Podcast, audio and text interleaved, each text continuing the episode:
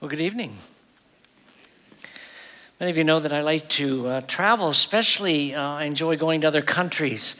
And part of the reason for that is over the years I've been able to go to a lot of missions trips, mostly in Central America, but also to Europe. And then my wife is really adept at finding amazing travel deals. And she likes to travel as well. For example, recently we went, as many of you know, to Iceland. She found a round-trip airfare deal from Pittsburgh to Iceland for $203. Again, that's round-trip. And so I just enjoy traveling. But one thing I have noticed over the years as I've traveled to various places and I've been in different airports in different countries, I have to admit that I've been embarrassed on occasion by the behavior of fellow Americans. Oftentimes, Americans are just loud and boisterous. We kind of act like we own the airport or we own the country. I just get this sense that we're looking down on everyone else, that we think the whole world revolves around us, and I just find I'm embarrassed. I remember I had this same feeling years ago when I watched the movie Chariots of Fire. This might date me just a little bit, but I remember watching that movie, and maybe it was just my perception of the movie, but they depicted the British as being so refined and so respectful and dignified, and then when they started focusing on the Americans, we were just kind of wild and loud and everything else, and I just kind of felt embarrassed. Today I want to talk about the impact that our behavior has on other people as Christians. Because I feel like the way in which Americans many times act overseas, it just reflects negatively upon people in our country. It's part of the reason I think people look down on us, but I wonder sometimes, as we live our lives as Christians, are there things that we do that really turn people away from Christ or turn people away from faith? Now, today we're going to be continuing our series called Clear as Mud. It's a series that's based on what I consider to be the most important message that has ever been communicated since the beginning of time. There's no message that's more important than this one. Paul wrote about this message in Romans 1:16. He said, I'm not ashamed of the gospel. Of course, the word gospel just means good news. I'm not ashamed of this message of good news. Why? Because it's God's power for salvation to everyone who believes. The word salvation, of course, means to be delivered from the penalty of our sin. And so there's a message out there that is so powerful that it is able to save a soul. It's able to bring us to a place where our sins are removed from us and we can spend an eternity with God in heaven. And so therefore, it's a message with eternal consequences, especially for those who don't respond to the message. And so the first couple weeks of the series, I spent time talking about exactly what the gospel is and what it is not. Simply put, the gospel, or the good news is this, that we have a sin problem that we can't fix. And so God so loved the world that he sent his son to come in to this world to live a sinless life, to die in our place and for the things we've done wrong. He took the penalty for us so that God could extend forgiveness to us as a free gift. And Jesus rose again from the dead. It demonstrated that the sacrifice had been accepted by God. And we have promises throughout the Old and New Testament that if we'll put our trust in him, specifically in Jesus Christ, who died and rose again for us, we will receive the gift of eternal life. The one thing I emphasized about this whole message is it's really about what God does for us, not what we do for him. And so many times I think people just can't get it out of their minds that what we need to do is be good, or we need to work at it, or go to church. They think that the emphasis is on what we do for God if we want to get to heaven. And in the New Testament especially, we read, no, it's all about what he did for us.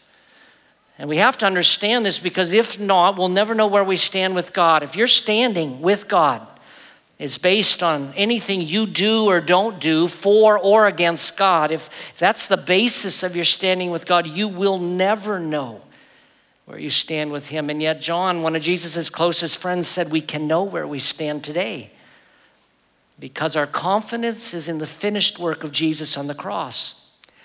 And so after I talked about this for a couple weeks, then Josh spoke about the fact that we can know for sure, that we can have this assurance. Our assurance is based on the promise God has made to us. It's based on the finished work of Christ on the cross. The problem is that oftentimes when we talk about this gospel, this good news as being something that's free, or when I talk about the fact that if you put your trust in Jesus Christ, you are forgiven, past, present, and future, people struggle over that because they think, well, that means that you could put your trust in Jesus and then live like the devil. I mean, people have asked me before, are you telling me that if I become a Christian, I can do this or that and I'll still go to heaven?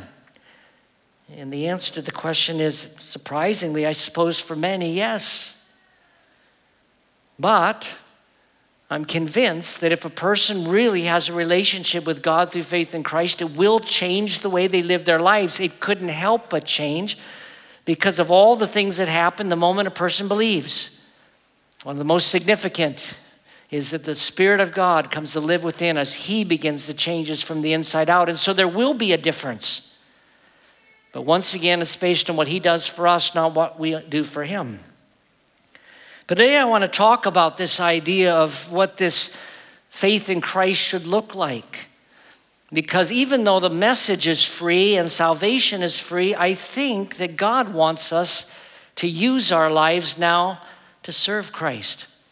Paul wrote about this in 2 Corinthians 5:15. He said, He died for all, so that those who live should no longer live for themselves, but for the one who died for them and was raised. So you put your trust in Christ and you are forgiven free of charge, but then there's this desire that we should have to live for the one who died for us, to say, because of what you've done for me and because of this gift, I'm going to begin living for you. And that will begin changing our lives. Now, my main takeaway here today is this, that we should represent Christ well as citizens of heaven. We need to represent Christ well. As I mentioned in my opening illustration, I think we should represent our country well when we're traveling, because it reflects positively or negatively based on the things we do. The same thing's true of our relationship with Christ. People are watching us. And so we're citizens of heaven. What would that look like? Now, I want to focus tonight primarily on one verse. I'll throw in some others at the end, but mostly one verse. It's Philippians 1 and verse 27. And there's a lot more to this verse than meets the eye. Why don't you follow along as I read? Paul writes, just one thing, live your life in a manner worthy of the gospel of Christ. Then whether I come and see you or am absent, I will hear about you, that you're standing firm in one spirit with one mind, working side by side for the faith that comes from the gospel. He says, just one thing, live a life worthy of the gospel. Of course, our whole series is about the gospel. And tonight, the focus is on living a life worthy of this message. Now, he starts with these words. He says, just one thing. The question is it really just one thing? I mean, is it really just one thing we need to do? Is that what Paul is saying? And actually, it might again surprise you, but the answer is yes. That's exactly what it means. Paul is saying, here's the one thing, which I like one thing. I mean, when I'm wondering what to do, I just like the idea, just one thing.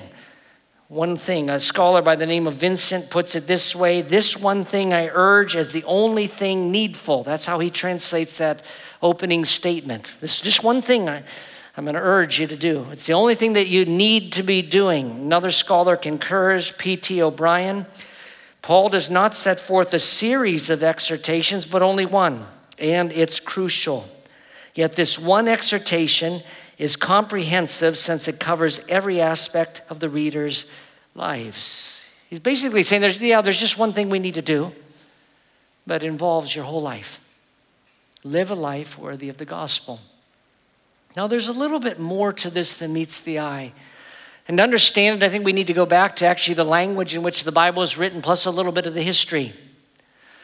Because Paul, when he said, live your life, when he used that phrase, in a manner worthy of the gospel, that phrase, it was unique, the way he used the words compared to other times when he talked about living for Jesus or living a certain way. He chose a particular Greek word. It's a word from which we get our English word politics, ironically. at least given the season of our country right now. The word literally means to live as citizens. A scholar by the name of Leitner summarizes it this way. The words live your life translate a political word which would mean much to the Philippian believers. Literally, it means live as citizens.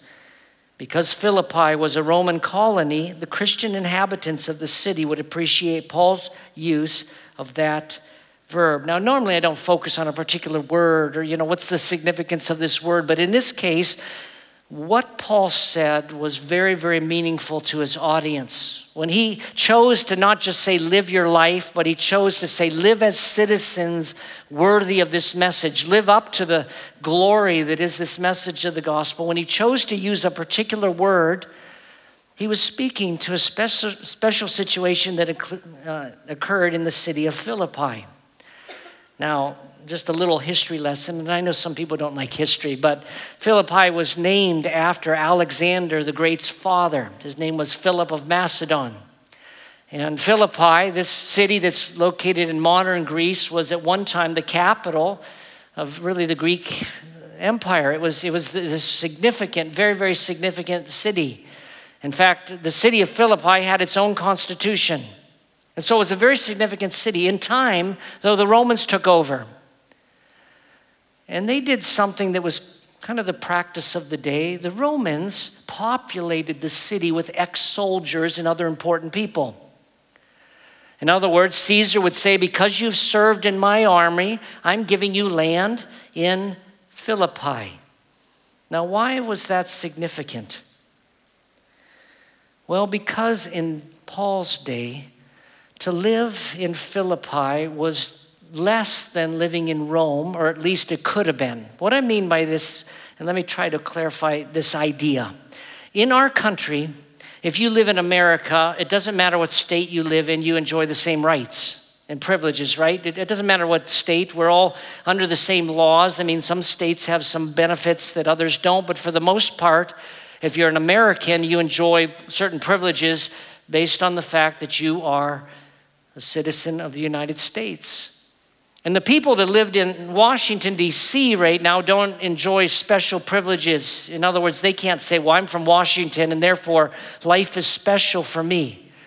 But in Paul's day, to live in the city of Rome was a big deal. It meant special privileges.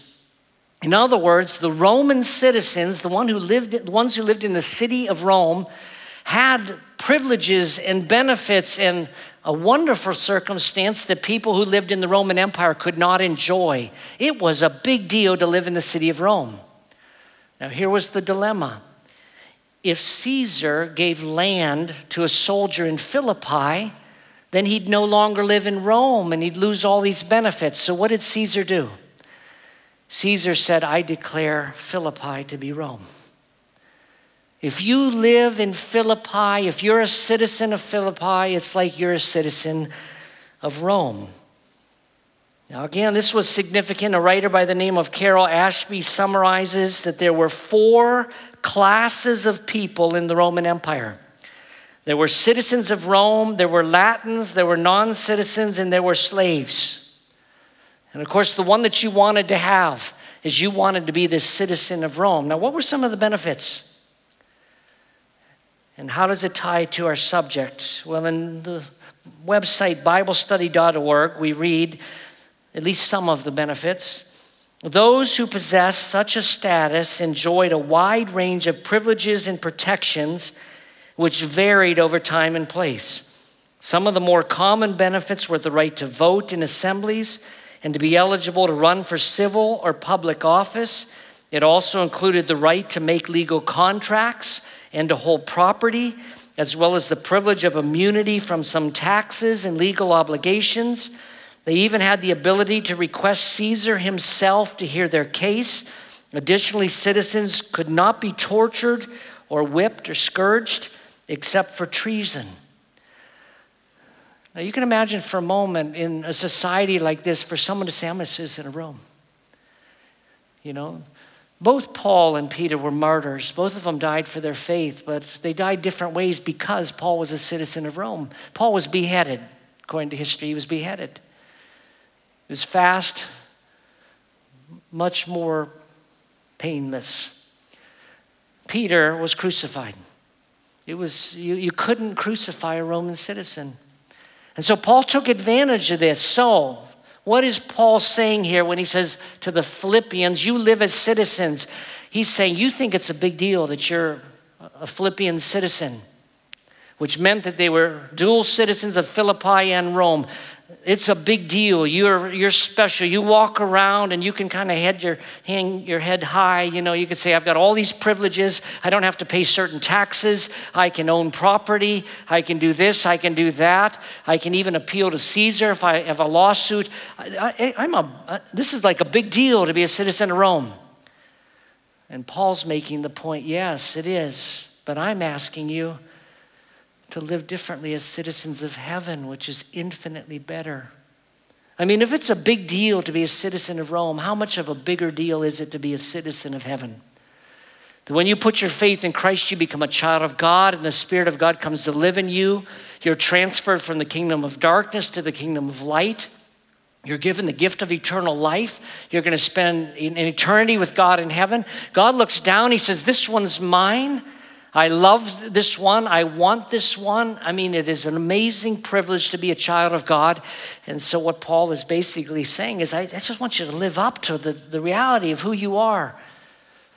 Don't just live for this world. Live differently. Live as a citizen of heaven. And he emphasized that in Philippians 3:20 and 21, a few chapters later, where he used the same Greek word he had used in chapter 1. And again, it's not a word he typically used. He wrote, our citizenship is in heaven, from which we also eagerly wait for a Savior, the Lord Jesus Christ. He will transform the body of our humble condition into the likeness of his glorious body by the power that enables him to subject everything to himself. He's reminding his listeners, listen, we're citizens of this amazing kingdom. I know it's a big deal to be a citizen of Philippi, to be considered to be a Roman citizen with all the benefits that are assigned to that. But this is infinitely better, because with this other citizenship, actually this body, you're going to get a new one day. You're going to get a new home that's eternal. It's a much better situation. Remember that. That's where our true citizenship is, and therefore live differently as a result. Live a life worthy of this message. Live a life worthy of your new identity as children of God, ones who've been saved through the blood of Christ. But it raises the question, what would it look like? And here's where we get to the applications here tonight. Exactly what would it look like then to say, well, I'm going to live a life that's worthy then of who I am in Jesus. Live a life that's worthy of the glory of this amazing message. What would it look like? Well, as I look at the book of Philippians, I see at least three things that I think would show what this could look like. The first one is this, that I think it means loving others and pursuing unity. Throughout the book of Philippians, Paul talks about this. In fact, some have suggested that that's why he wrote the book, because there were these two women named Euodia and Syntyche that couldn't get along. And he wrote this book saying, get along with one another. But in Philippians 1 and verse 27, which is our key verse, notice how he applies it. He says, just one thing, live your life in a manner worthy of the gospel of Christ. In other words, live well as citizens up to this amazing message. Then, whether I come and see you or am absent, I may hear about you, that you are standing firm, he says, in one spirit, with one mind, working side by side for the faith that comes from the gospel. One spirit, one mind, working side by side. Earlier in chapter 1, he said, I pray that your love would abound still more and more. I want your love to just keep growing and continue to grow. And in chapter 2, he begins by saying, make my joy complete by being of the same mind, having the same purpose, same love for one another, to have unity. And this is one of the ways in which I think Christians demonstrate that they are indeed Christians. I mean, didn't Jesus say, by this will everybody know that you're my disciples, by the love you have for one another? Now, as I look in our world today, and I even think of the church, oftentimes the church is not known for love, is it? Oftentimes what we're known for are the things that we're against. There's something about love that when people see it, they say that you're different because of the love, especially when it's hard to love. When you show love and it's very, very hard to love. I think it's kind of interesting that Paul used this word from which we get our English word politics. When he says live as citizens, he's actually using the Greek word for politics. I find it interesting that we came through this so divisive political season. And I'm not a huge Facebook fan, but I have all these Facebook friends, as many of you do as well, and I've been watching all of this dialogue here, and I just can't believe it. I mean, there's some people I've thought I should probably delete these people from Facebook because they upset me so much, but I want to know what people are thinking, and I just look how they're going at each other, and I think the hatred and the divisiveness. And I understand that perhaps in our world and in our culture, but it should not be true of Christians. By this shall all people know that you're my disciples, if you have love for one another. And so I think Paul was calling us to be one mind and one purpose and one heart and one love and pursuing this goal of the gospel. Second, I think applying this would involve being careful how we live. Being careful how we live. And this could be a very broad area.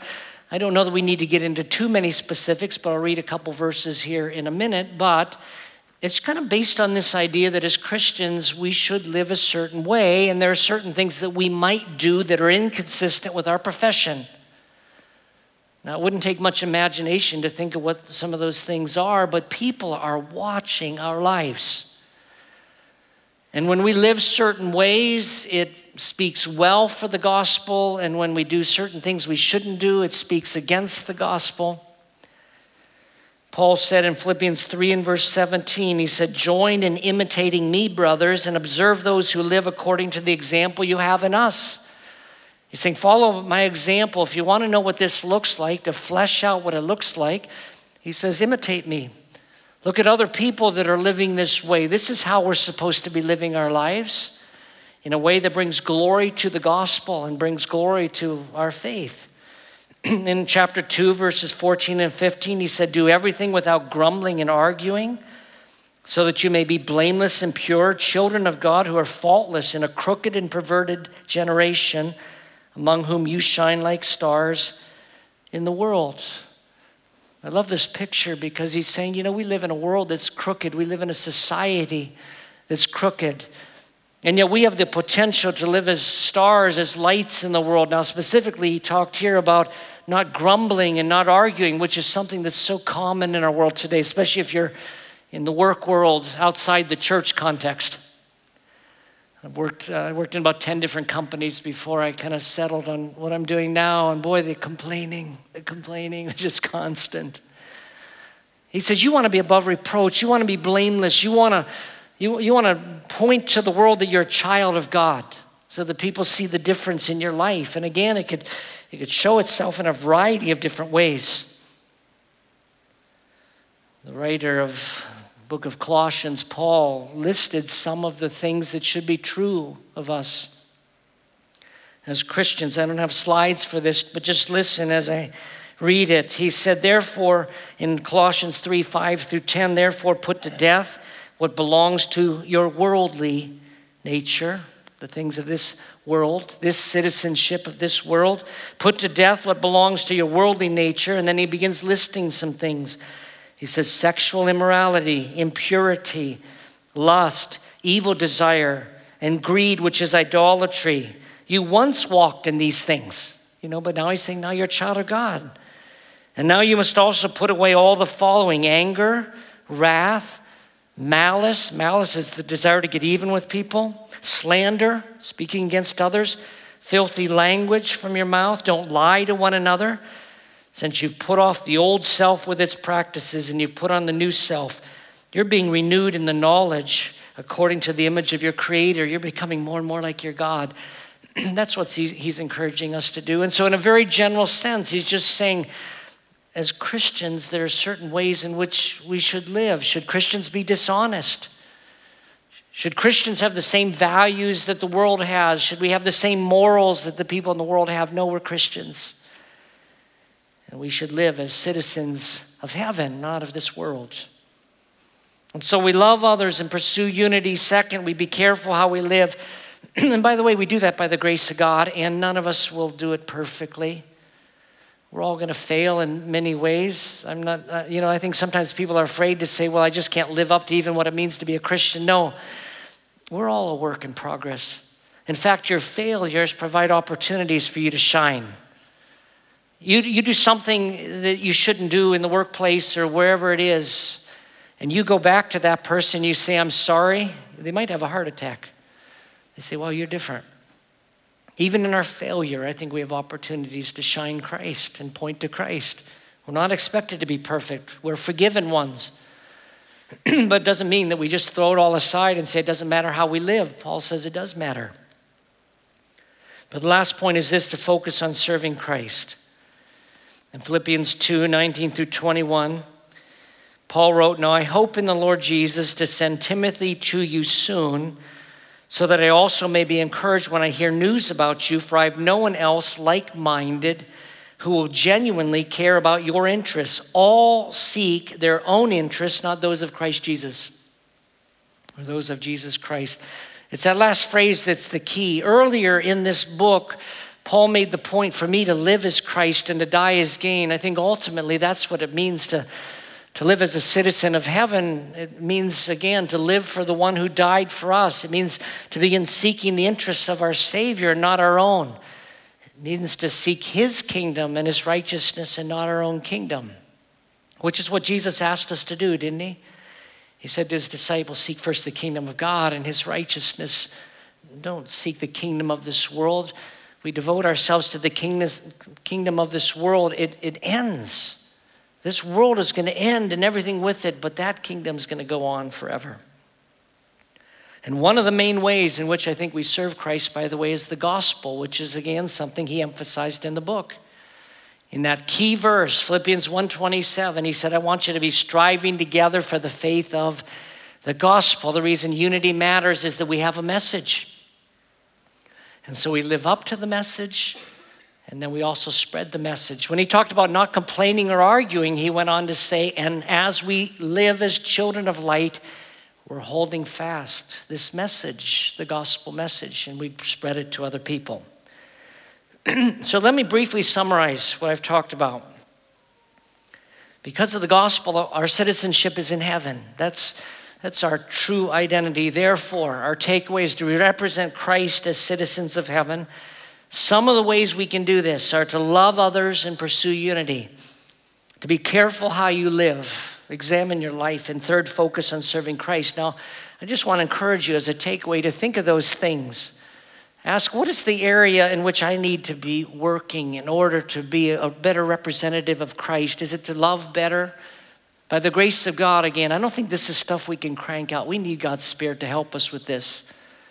Love others and pursue unity. Is it to be careful how we live? Are there things in our lives that we just need to cut out because we recognize that it's just inconsistent with who we claim to be as Christians? Or is our serving our whole life about our own interest in building up our own kingdom? Or is it about carrying out the will of Christ, as Paul said, for me to live as Christ, to die as gain? I think that's what it's all about. I encourage you to evaluate your life. And then finally, I want to mention again, as I have the other week, some of you maybe don't know where you stand with God. And that would be the most important thing you can do, is to put your trust in Jesus. I've already talked briefly about it, that we need to come to a point where we acknowledge that we've sinned against God and that we need a Savior. And we reach out to Jesus as God's solution to the problem. And he's the solution because the sinless one paid the price in full for your sin. So God could extend forgiveness to you as a free gift. The response God is looking for is to put your trust in Jesus.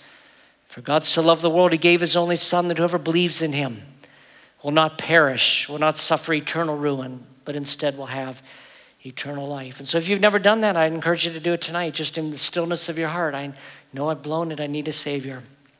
And today I put my trust in Jesus. And if you want to know more about that, I encourage you after the service, there'll be one or two people up here that would be willing to talk with you about that. We have a booklet that we can offer you at the desk there, the Welcome Center, or I encourage you to come to Starting Point, because you could get that question answered, namely the question how we get right with God plus a host of other questions that will be addressed in Starting Point. Let's close our time in prayer. Father, I want to thank you for what it means to know you, and thank you that you love the world so much that you'd call us to yourself, that we have the privilege of being called children of God, ones who are Christians, ones who reflect your Son, Lord. And we recognize that even though this message of the gospel is free and eternal life is free, at the moment we believe we are entering into a relationship with the Savior, an eternal relationship. And we want our life to reflect that relationship more and more as we live for the one who died for us. We pray in Jesus' name, amen.